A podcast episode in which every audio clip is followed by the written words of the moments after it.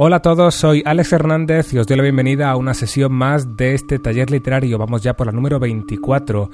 Han pasado ya dos meses desde la última y en estos dos meses han pasado muchas cosas, algunas de las cuales vamos a repasar hoy brevemente en la sesión. Entre otras cosas, me he dejado caer hace pocos días por la Feria Internacional del Libro de Frankfurt, que como sabréis es la más importante, la más grande del mundo, y esa breve visita me ha inspirado también algunas cosas que me apetecería comentaros hoy, entre ellas el que va a ser el tema central de la sesión, un elemento del entramado editorial del que no hemos hablado nunca hasta ahora, los agentes literarios.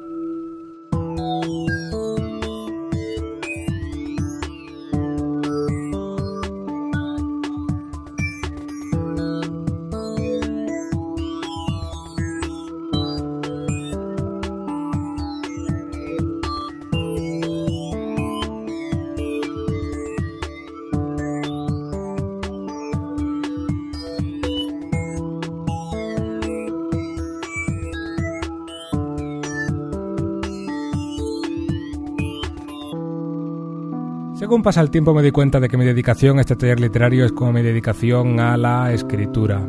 Hay épocas en que se me da mejor y hay épocas en que se me da peor.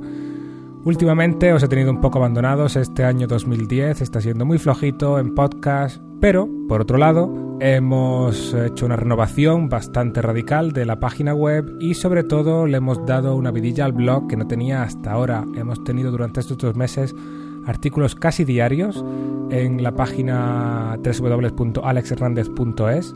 Hemos hecho cosas que no habíamos hecho nunca, hemos hecho monográficos dedicados a cómic, a videojuego, incluso hemos empezado a hablar de la escritura de juegos de rol, temas que hemos tratado hasta ahora muy superficialmente. Hemos tenido también en estas semanas nuestra primera entrevista con el autor de cómics Sebas Martín, y sobre todo hemos tenido mucha participación de vosotros, que es lo más importante.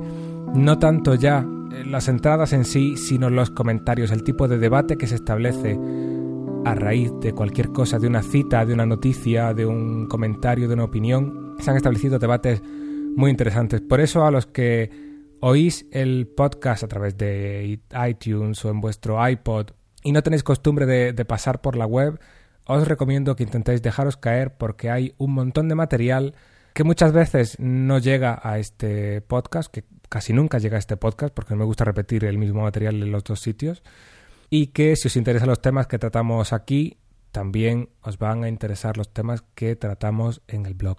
La entrevista que hicimos no será la última, ya estoy preparando y toco madera a ver si todo va bien para que la siguiente sea en formato audio y por tanto la tengamos aquí como la próxima sesión del podcast para hacer algo nuevo y original en el número 25. Vamos a ver si todo sale bien y lo consigo.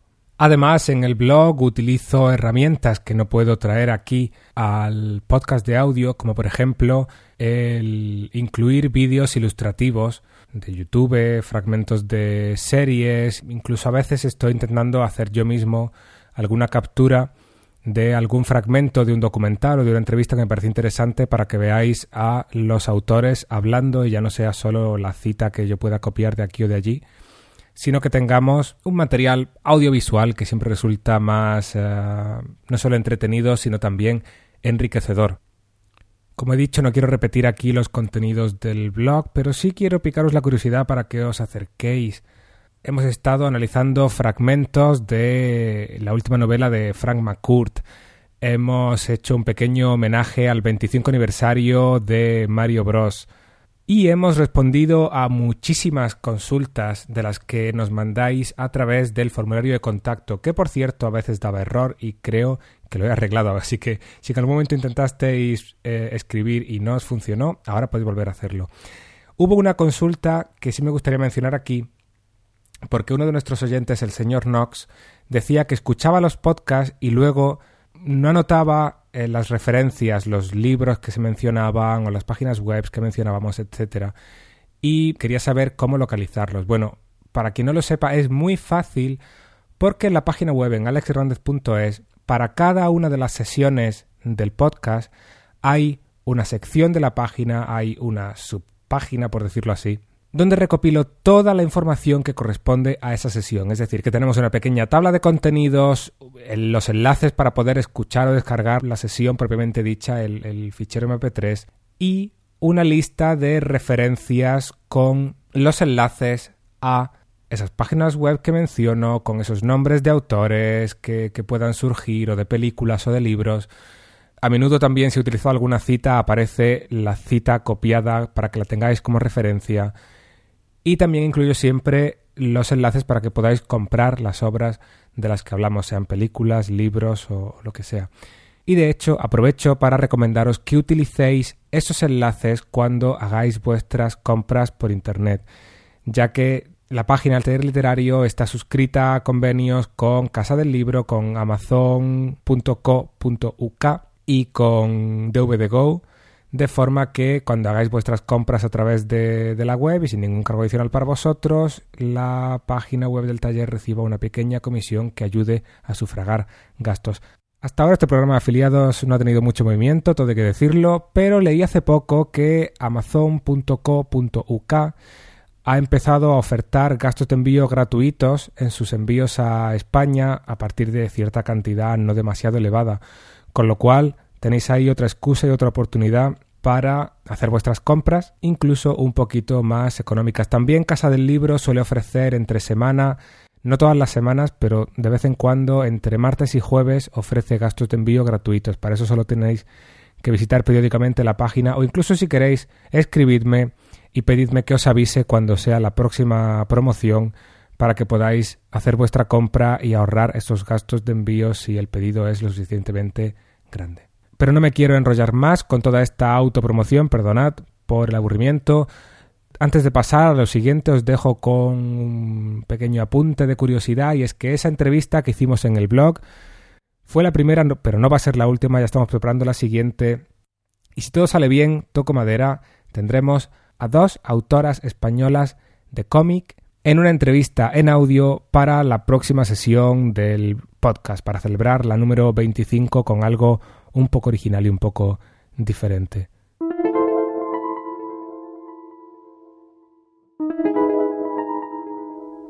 La pasada semana se celebró en Frankfurt, Alemania, la Feria Internacional del Libro no tiene nada que ver con la típica feria del libro que podemos encontrar en nuestra ciudad, en España, en tanto que no es un mercado para el público, para que podamos comprar libros, sino que se trata de una feria profesional. De hecho, solo un par de días, el fin de semana, están abiertos al público, el resto de días están cerrados para que editoriales, autores, agentes hagan negocios, se vendan licencias, se oferten productos, etc.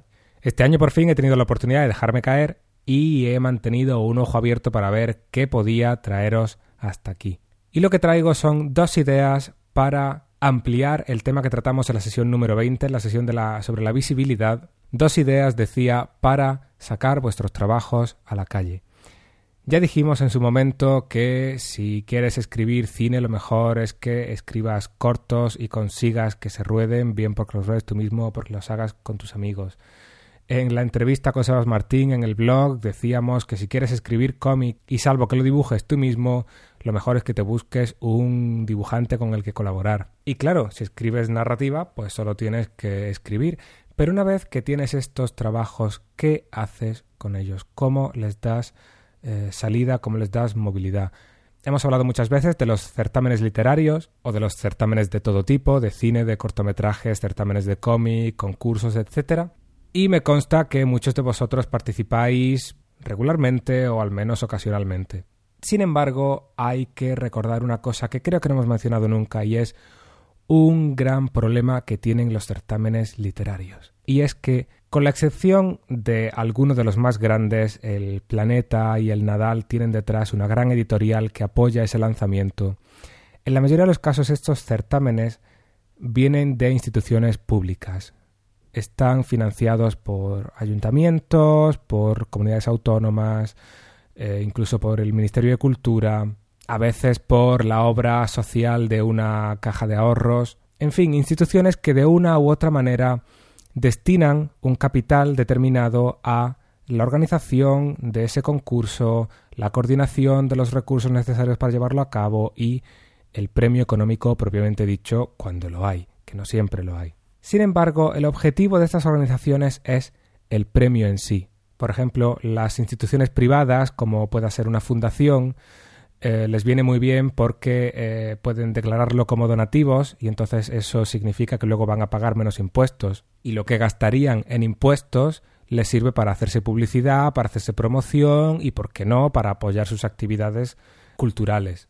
Mientras que los ayuntamientos o las diputaciones o las comunidades pues están igualmente justificando su propia existencia, eh, dándose un poco de, de autobombo y de publicidad y también apoyando la cultura local. El problema es que ninguna de esas instituciones tiene ni los medios ni el interés para darle salida a esa obra una vez que ha ganado el premio.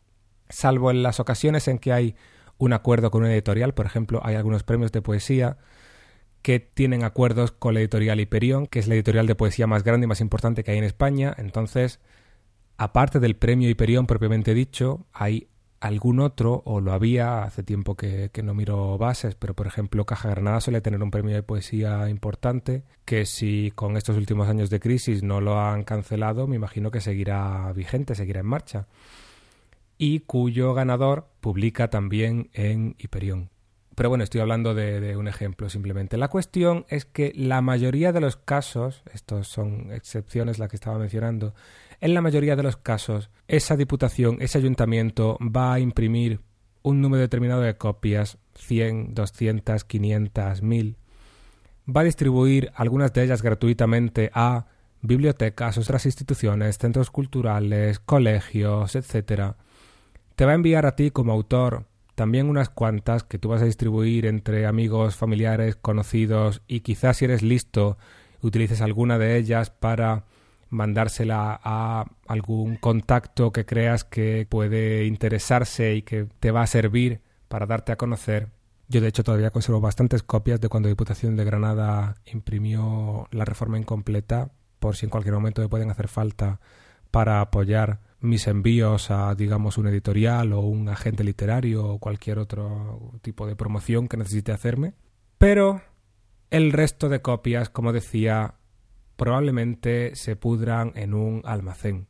Esas copias van a estar viajando en las ferias del libro locales, por ejemplo en la Feria del Libro de Madrid, seguramente haya una caseta de la propia Comunidad Autónoma de Madrid o del propio Ayuntamiento de Madrid donde se oferten sus propias ediciones.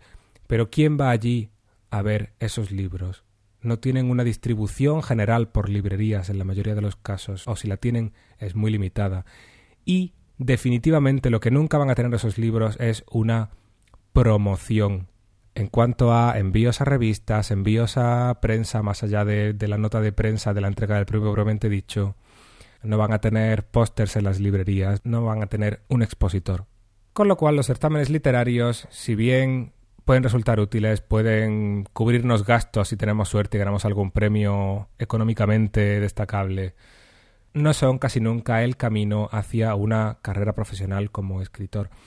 Recuerdo hace ya muchos años, aquí inserto una anécdota, ya sabéis que me gusta irme por las ramas y hace tiempo creo que no lo hacía. Recuerdo hace muchos años haber leído una entrevista en el periódico al ganador de algún premio local, no recuerdo el nombre del premio, el nombre del autor, lo cual es bastante significativo cuando ahora entenderéis cuando acabe de contar la historia.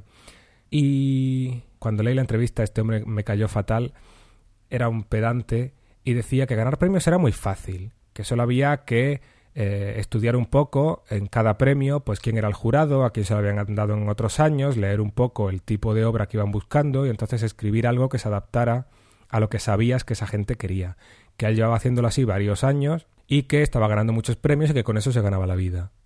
El concepto, hay que admitirlo, es interesante. Y si este hombre realmente llegó a ganar varios premios, como decía, pues hay que reconocerle el mérito. Ahora bien, lo gracioso o lo irónico del caso es que ha pasado el tiempo, nunca volví a leer nada sobre él, nunca recordé su nombre, nunca he visto su cara de nuevo en el periódico y, a pesar de todos los premios que pudo ganar en su momento, dudo mucho que siga ganándose la vida profesionalmente como autor.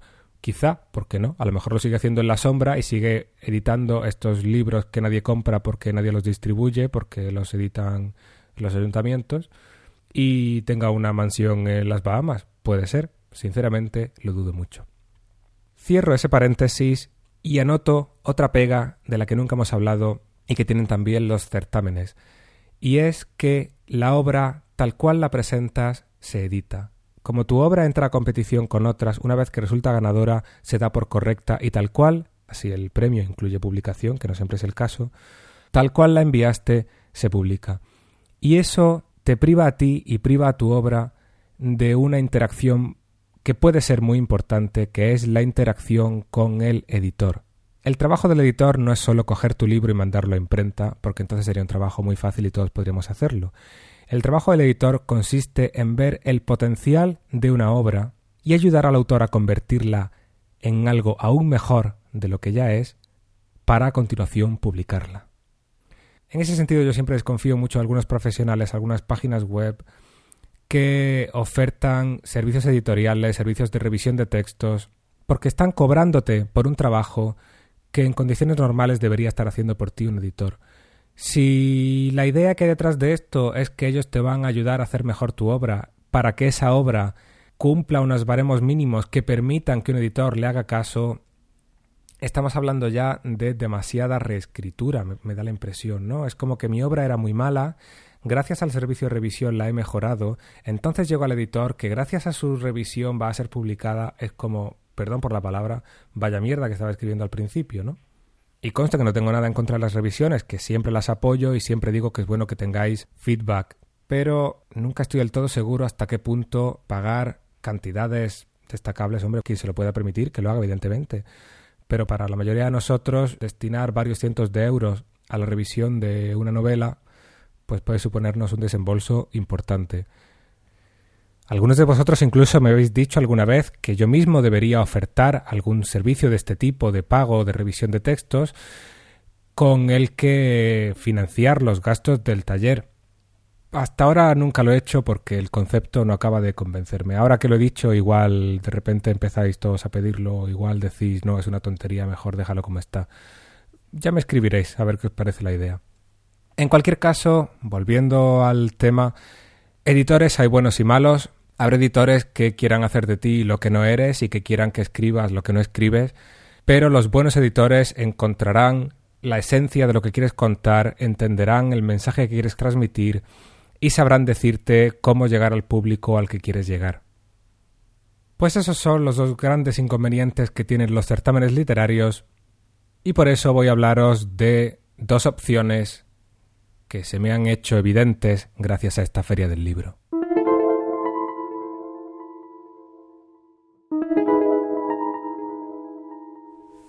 Cuando revisas la biografía de muchísimos autores eh, angloparlantes, sobre todo americanos, del siglo XX, lees que publicaron sus primeros relatos en tal o cual revista, que ganaron 100 dólares con su primer relato que enviaron a tal periódico y ejemplos por el estilo. Y yo siempre me preguntaba, ¿pero qué publicaciones son esas? Pero si eso no existe, ¿a quién hay que mandarle? ¿A qué revista puedo mandar mis relatos para que me los compren por 200 dólares y me los publiquen? En Estados Unidos este tipo de publicaciones siguen existiendo y yo pensaba que en España y en el mundo hispanohablante en general no existían. Bueno, quizás sea cierto que no existen, pero he encontrado algo lo más parecido posible. Encontré en la Feria del Libro el stand de Arce. Arce es la Asociación de Revistas Culturales de España. Este tipo de revistas no son muy conocidas, sin embargo seguro que cuando empiece a mencionar nombres alguna de ellas por lo menos os sonará. Mi sorpresa fue descubrir que había muchas más de las que yo podría pensar. Estas revistas culturales que forman parte del catálogo de Arce son el tipo de revistas a las que eh, los profesores universitarios envían sus artículos cuando están intentando hacer puntos para sacarse la plaza. Algunas de ellas tienen temas muy, muy específicos. Por ejemplo, hay una dedicada casi exclusivamente o exclusivamente a estudios sobre Benito Pérez Caldós, pero estamos hablando de un catálogo de alrededor de 100 revistas diferentes y 100 revistas dan para tratar muchos temas. Quizá para nosotros los que escribimos las revistas sobre ecología, sobre pensamiento político, sobre actualidad o sobre artes plásticas, sean las que menos nos interesen, pero siguen quedando aún muchas dedicadas a las letras. Esta CLIJ, C-L-I-J, Cuadernos de Literatura Infantil y Juvenil. Hay al menos dos dedicadas a teatro. Una se llama ADE Teatro, ADE, y la otra se llama Primer Acto. Y luego están Barcarola, La Página, en fin, muchísimas. No voy a dedicarme a daros aquí una lista en el podcast porque es una tontería, no, no la vais a memorizar. Pero tenéis la lista completa en la página web de la asociación www.arce.es y yo por mi cuenta eh, me he puesto en contacto con estas revistas, he escrito algunas de ellas para preguntarles si aceptan textos inéditos de autores no publicados y cuáles son las condiciones de la publicación. Todavía estoy esperando respuesta de la mayoría de ellas, pero conforme me vaya llegando esa información voy a publicarla en el blog y voy a publicarla en la página de esta sesión número 24. Así que si quieres saber más detalles sobre cada una de estas revistas y cuáles de ellas pueden estar abiertas a recibir tus textos, entra en alexhernandez.es, pincha en taller literario, busca la sesión 24 y ahí iré ampliando detalles conforme me vaya llegando respuesta. Por ahora me confirman de AD Teatro que en cada número de la revista publican una obra de teatro íntegra en la página tienen algunas condiciones más porque sus números son monográficos, entonces hay que adaptarse algo más a, lo que hacen. No estoy seguro de si solo publican ensayo o también ficción. Me contestan de Revista de Occidente que sí tienen una sección de creación literaria y otras, sin embargo, aunque tratan temas literarios, solo se dedican a crítica literaria, entonces no publican textos inéditos. Por eso hay que discriminar un poco y sobre todo saber qué tipo de textos pueden aceptar unas revistas u otras y en qué condiciones de extensión, etcétera. Todo eso, como digo, daré los detalles en la web porque sería una tontería darlo aquí de, de viva voz y que lo olvidarais.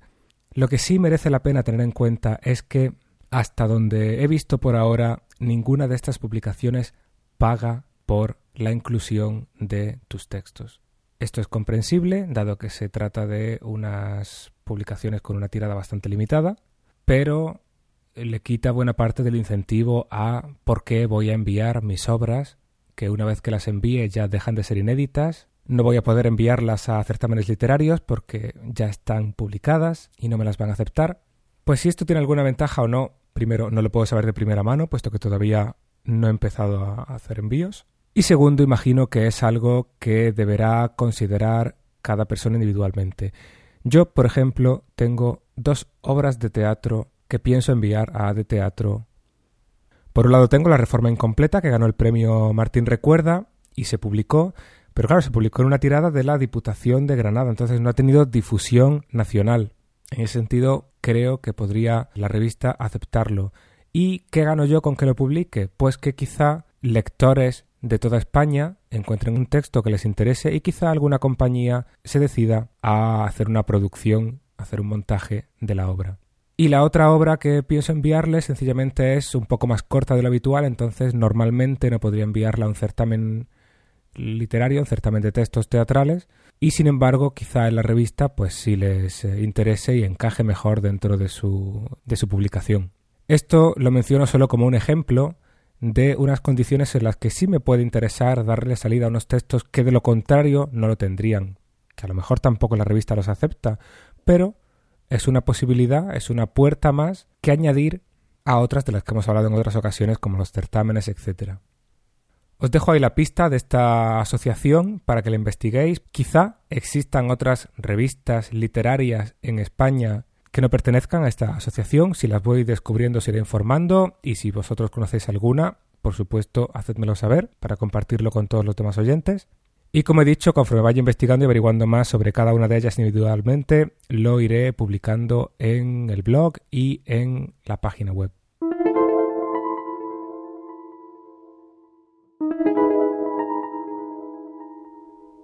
El otro gran descubrimiento, o más que descubrimiento, algo que digamos me abrió los ojos, fue revisar el plano de la Feria del Libro de Frankfurt y ver que había una planta entera dedicada a agentes literarios y cazatalentos. Ni corto ni perezoso me fui raudo para allí a ver con quién podía hablar, a quién podía ver.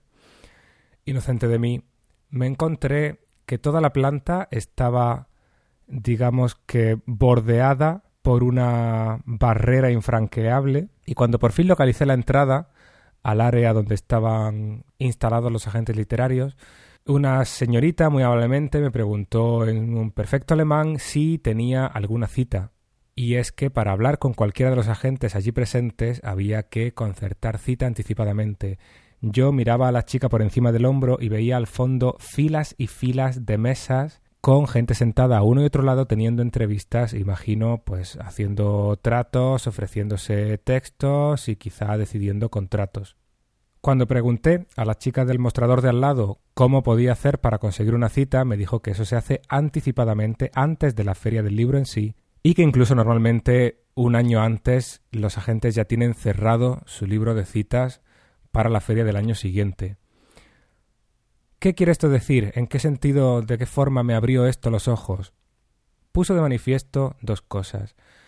La primera, que hay muchos agentes ahí fuera buscando a nuevos autores, buscando nuevos libros, buscando nuevos trabajos que publicar y a los que dar salida. Y segundo, que hay que moverse. Hay un terreno muy grande que explorar y si realmente tienes un trabajo que crees que es publicable, puede haber mucha gente ahí fuera interesada en leerlo y en ayudarte a hacer negocio con él. ¿Cuál es el trabajo de un agente? El trabajo de un agente es, primero, encontrar clientes en cuyo trabajo crean. Leerán pruebas de, de libros, leerán sinopsis, leerán resúmenes, leerán primeros capítulos y buscarán donde hay talento y donde creen que hay un trabajo que ellos a su vez puedan vender a editoriales. Una vez que han encontrado un texto o un autor que les parece vendible, el agente se encarga del trabajo de darle salida a ese texto, es decir, de utilizar sus contactos y su conocimiento de la industria para ponerse en contacto con las editoriales que puedan estar interesadas en ese tipo de texto o explorar los canales que considere oportunos para darle promoción a ese autor. A cambio, el agente se lleva una comisión con respecto a los beneficios que se generen de esa obra. Eh, las comisiones suelen oscilar entre el 10 y el 20% y dependen de muchísimos factores. En España tengo entendido que el 10 es el más habitual. Eh, seguramente los agentes de más prestigio soliciten el 15 y en algunos casos particulares puedan solicitar hasta el 20. Por ejemplo, el otro día curioseé quién era el agente de eh, J.K. Rowling, la autora de Harry Potter, y me encontré que esa empresa, por defecto, cobra una comisión del 15% para trabajos literarios, pero un 20% en caso de derechos cinematográficos o cualquier otro tipo de rédito económico que pueda derivarse de la obra literaria. Pero claro, ¿a quién no le gustaría estar representado por semejante equipo de expertos que consiguieron hacer, primero, Primero consiguieron reconocer en la obra de Rowling el potencial que tenía, cuando había sido rechazado por algún otro agente. Segundo, supieron creer en ella y apoyarla porque la obra pasó por varias editoriales antes de que Bloomsbury, si mal no recuerdo, decidiera comprarla. Y tercero, durante toda la vida que ha tenido la heptalogía, han conseguido que Rowling primero se convierta en la mujer más rica del Reino Unido y segundo, mantenga un control sobre su obra. Los libros han ido saliendo a su ritmo, las películas han estado bajo la supervisión de la propia Rowling, el merchandising ha estado relativamente bajo control, no se ha desmadrado. En fin, creo que han hecho un trabajo muy bueno de representar los intereses de la autora. Por el contrario, habrá agentes que de quien querrán aprovecharse es de ti. Hay agentes poco profesionales que piden que pagues por adelantado una cuota por sus servicios. Esto, hablo sin tener experiencia de primera mano, pero esto, por pura lógica, por el puro concepto de cómo funciona un agente, es mala señal. Si ya están consiguiendo dinero sencillamente por tratar contigo, seguramente se dediquen más a tratar con nuevos autores que les vayan pagando esa cuota que a intentar venderle tu obra a una editorial. Supongamos entonces que me atrae la idea de encontrar un agente que tengo una obra que puedo presentarle, pero no sé por dónde empezar a buscar, cómo puedo encontrar a gente. Si buscáis por internet es muy fácil encontrar páginas que listan agentes profesionales y dentro de esos directorios podéis buscar aquellos agentes que se encarguen del tipo de obra que estáis intentando vender. Por ejemplo, habrá agentes especializados en literatura juvenil. Habrá otros que solo trabajen ficción, pero no trabajen poesía, teatro u otros formatos. Otros agentes estarán más especializados en el guion cinematográfico, etc.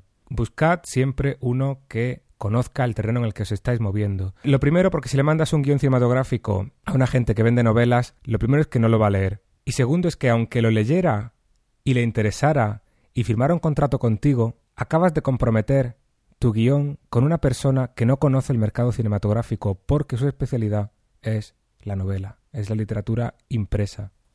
Entonces, para ahorrar tiempo y para conseguir buenos resultados, es bueno buscar a alguien que realmente conozca el terreno que tú estás trabajando. Otra forma de encontrar agentes que te puedan resultar interesantes es buscar autores que sean de tu interés o que trabajen en una temática similar a la tuya. Por ejemplo, yo busqué a estos agentes de JK Rowling porque yo estoy escribiendo ahora una novela de fantasía que pienso que puede encajar dentro del esquema comercial que tuvo la Rowling. No aspiro ni mucho menos a sus ventas, pero en fin, por soñar no se pierde nada. Busqué también quién era el agente de Mark Haddon porque pienso que reconocieron en su en esa primera novela suya, esa había escrito antes libros infantiles, pero nunca una novela. Y pienso que supieron reconocer en, ese libro, en el curioso incidente del perro a medianoche, el potencial que tenía un trabajo realmente original y además consiguieron hacer de él un superventas. Evidentemente, cuando encuentro a dos, estas dos agencias y miro el catálogo completo de clientes que tienen, muchos de los nombres no me suenan de nada. Es decir, incluso las eh, agencias de más éxito van a tener clientes de todo tipo de niveles. A lo mejor algunos son superventas en Estados Unidos y yo no los conozco. Pero está claro que incluso en el caso de que encontraras un agente potente, eso no te garantiza necesariamente que te vas a convertir en el próximo Stephen King. Pero de nuevo, si escribes una novela de aventuras, quizá te sea más interesante buscar quién está actualmente representando a las novelas de A la Triste de Pérez Reverte antes que buscar a quién es el agente de Javier Marías, porque estamos hablando de estilos, de géneros, de temáticas distintas y quizá el mismo agente que se interesó en vender una novela de aventuras puede interesarse también en vender la tuya. Una vez que tengo localizados unos cuantos agentes que me interesan, que pienso que pueden hacer un buen trabajo por mí, ¿cómo me pongo en contacto con ellos? Lo primero, si ya tienes los nombres, busca su página web. La mayoría de ellos van a tener hoy día una página web con una información mínima sobre su actividad. Y en esa información seguramente incluirán si admiten o no admiten envíos.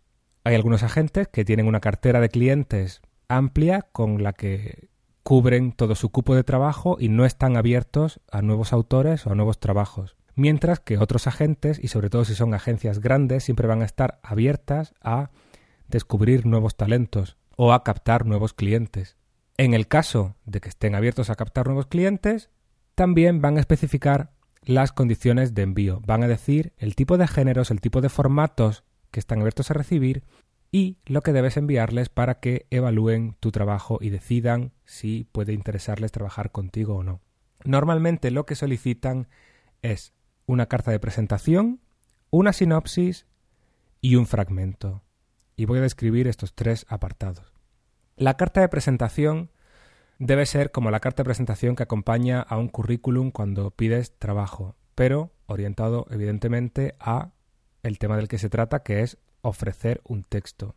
Eso significa que vas a querer tener un primer párrafo introductorio en el que expliques por qué te pones en contacto con ellos y ahí viene muy bien si mencionas expresamente la agencia a la que estás escribiendo, no hablas generalmente de querido agente y copias la misma carta para 50 agencias distintas, porque eso se nota, sin embargo, si la personalizas, puedes decir, bueno, pues me gusta el trabajo que han hecho con este autor y pienso que mi novela puede encajar dentro de la misma corriente, por eso pienso que la relación entre nosotros puede ser fructífera, bla, bla, bla.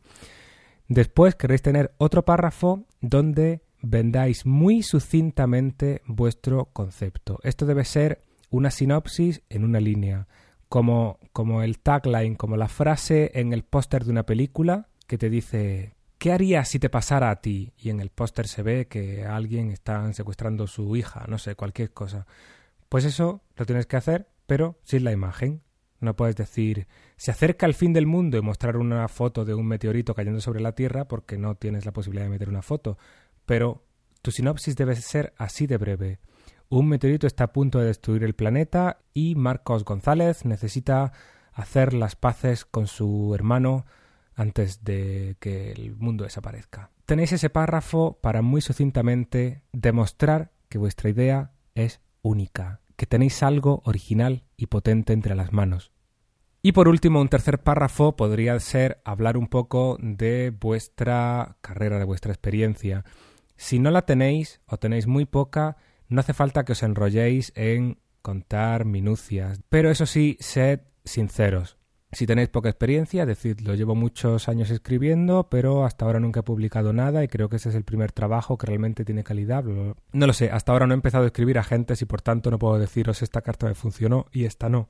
Pero a grandes rasgos, ese debe ser el tipo de presentación que lleve vuestra carta. Y recordad que sea breve, que sea menos de una página, porque eso significa que respetáis el tiempo de esa persona, que no queréis eh, marearle ni comerle la cabeza, sino que queréis realmente explicar las cosas claramente, con sencillez y que no pierdan la paciencia ya desde la carta de presentación. Después, el segundo documento que debería incluirse en ese envío, o que suelen solicitar, sería una sinopsis y eso significa desarrollar en una página distintos agentes, quizá especifiquen distintas extensiones, pero una página, por lo que he visto, suele ser bastante habitual. Y en esa página tienes que contar toda la trama de tu historia. Aquí no vale el el final es sorpresa y me lo voy a guardar, no quiero revelar cómo termina, no. El agente necesita saber qué es lo que pasa. Entonces, muy sucintamente, cuentas cuál es la introducción, cuáles son los puntos fundamentales por los que pasa la historia, digamos los puntos de giro, por decirlo así, a qué desenlace conduce y cómo termina, muy brevemente en una extensión aproximada de una página. Y lo tercero que suelen pedir es una muestra de escritura para que vean que tu prosa realmente funciona, es fluida, es entretenida, es decente, tiene una calidad por la que ese agente se dignaría en dar la cara. Porque recuerda que lo que estás haciendo es pedirle a alguien que dé la cara por ti, y para eso tienen que creer en lo que estás haciendo.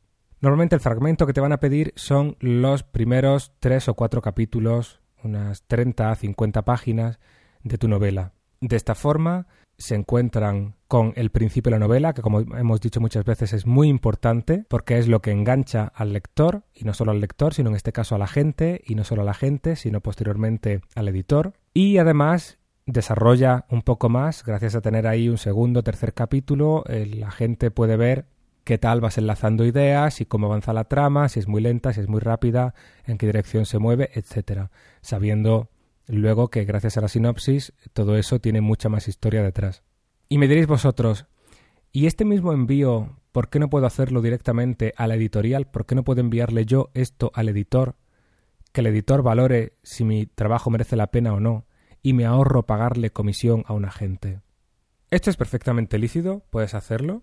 Hay editoriales que están abiertas a recibir envíos, pero hasta donde yo sé son muy pocas. ¿Por qué son muy pocas editoriales? Pues uno de los motivos es que se les acumula el trabajo. Imagínate que yo trabajo en Editorial Santillana, en Anaya, en Alfaguara, en cualquier editorial potente que todo el mundo conoce porque todos tenemos algún libro de una de estas editoriales o de la otra, o quizá de todas ellas. Entonces, a la hora de enviar nuestros textos, pues lo primero que hacemos es irnos a las grandes, a las conocidas, a las que tenemos sensación de que nos dan una garantía de que van a apoyar nuestra obra en caso de que la compren.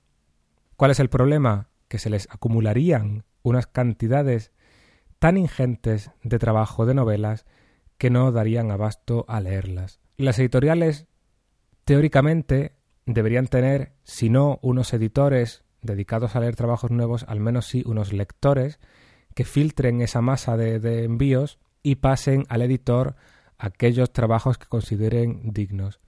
El problema es que cada vez más se dan los problemas de plagios. Imagínate que yo soy una editorial potente, me han llegado 500 novelas en los últimos seis meses, las tengo apiladas en el estante, los sobres están sin abrir.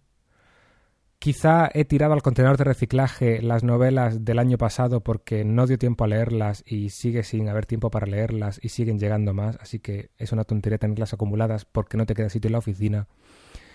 Y sin embargo, has publicado un libro que por una casualidad de la vida coincide en temática aproximadamente tiene puntos en común con una de las novelas que reciclaste el año pasado.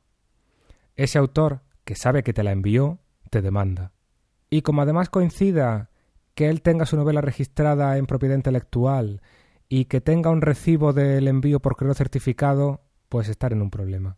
¿Cómo se escudan las editoriales frente a eso? En muchísimos casos ponen un anuncio bien gordo en su página web diciendo no se aceptan envíos. Toda correspondencia recibida se destruirá sin abrirla. Incluso aquellos que no lo anuncian pueden tener esta política. Esto no vale solo para las editoriales, esto también se aplica a las productoras cinematográficas que no leen guiones y a las televisiones. Tampoco leen guiones en una gran mayoría de casos. Aquí es donde entra la figura del agente. Cuando es el agente el que manda un trabajo a un editorial el editor ya sabe que tu novela ha pasado un filtro, que hay un profesional de la industria que cree en tu trabajo. Eso no te garantiza que el editor vaya a estar de acuerdo con tu novela, le vaya a gustar y vaya a decidir publicarla. Pero lo que sí es seguro es que novelas que van a través de agentes van a tener muchas más puertas abiertas que las novelas que se envían directamente desde el autor al editorial. Y por eso quería compartir con vosotros esta idea de que hay más formas de darle salida a vuestros textos. Hace unos días acaba de publicar em, novela un conocido mío, eh, Fernando Alcalá. Su primera novela en la calle se llama Ne Oblivis Caris y hasta donde yo sé, si mal no recuerdo, ha conseguido editarla a través de un agente que se ha tirado bastante tiempo trabajando con él, bastante tiempo apoyándole, creyendo en lo que hace, sugiriéndole revisiones del texto, porque esa es otra cosa. A veces los agentes pueden hacerte la tarea del editor porque creen en tu trabajo y creen que mediante revisiones pueden hacer tu texto más vendible, más perfecto, mejor acabado. Y las chicas con las que vamos a hablar en la próxima sesión, estas eh, dibujantes de cómic de las que os hablaba hace un momento, Sé también que empezaron a trabajar a través de un agente, así que algunas referencias tengo de que funciona. Porque además el agente tiene otra ventaja, y es que yo puedo vender una novela a una editorial, pero según cómo funcione o según cómo la editorial gestione sus cuentas, no tiene por qué tener nada que ver con el éxito de mi novela en concreto, a lo mejor escribo una segunda novela y tengo que empezar desde cero a buscar a quién se la envío. Sin embargo, un agente siempre va a estar ahí apoyándote y haciendo ese trabajo por ti. Una vez que tienes un agente que cree en ti, todas tus gestiones siempre van a ser mucho más ágiles porque tienes a alguien haciendo el papeleo mientras tú te centras en lo tuyo que es escribir. En la feria del libro de Frankfurt compré el catálogo de la feria que incluía todas las direcciones de todos los agentes allí presentes. Apenas he podido ver 10 páginas de toda esa lista de agentes que viene cada uno con una pequeña descripción. De haber por lo menos 200 nombres. Estamos hablando de muchas empresas y de muchos profesionales dedicados exclusivamente a encontrarte y a encontrar la gema en la que estás trabajando y ayudarte a pulirla.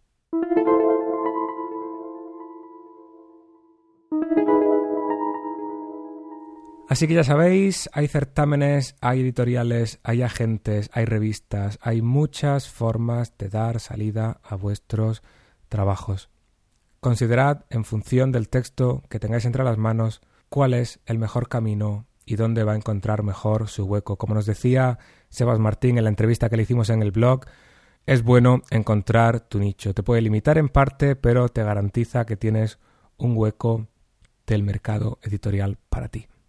No me enrollo más, espero que el tema, como siempre, haya sido de vuestro interés. La próxima sesión intentaré tener lista esa entrevista que os prometía. Será además dentro de muy poquito, dentro de un par de semanas. Espero que esté en la red. Y os recuerdo que en apenas un par de semanas, el 1 de noviembre, comienza el NaNoWriMo 2010. Así que si os apetece dejar atrás las barreras, dejar atrás los miedos y lanzaros de cabeza a la creación de una novela, es una buena excusa, es una buena oportunidad para hacerlo contra reloj y con el apoyo de varios miles de personas por todo el mundo que lo estarán haciendo con vosotros. Pensadlo, id pensando un tema, una trama y pensad que cuando la tengáis escrita, quizá podríais mandársela a alguna gente.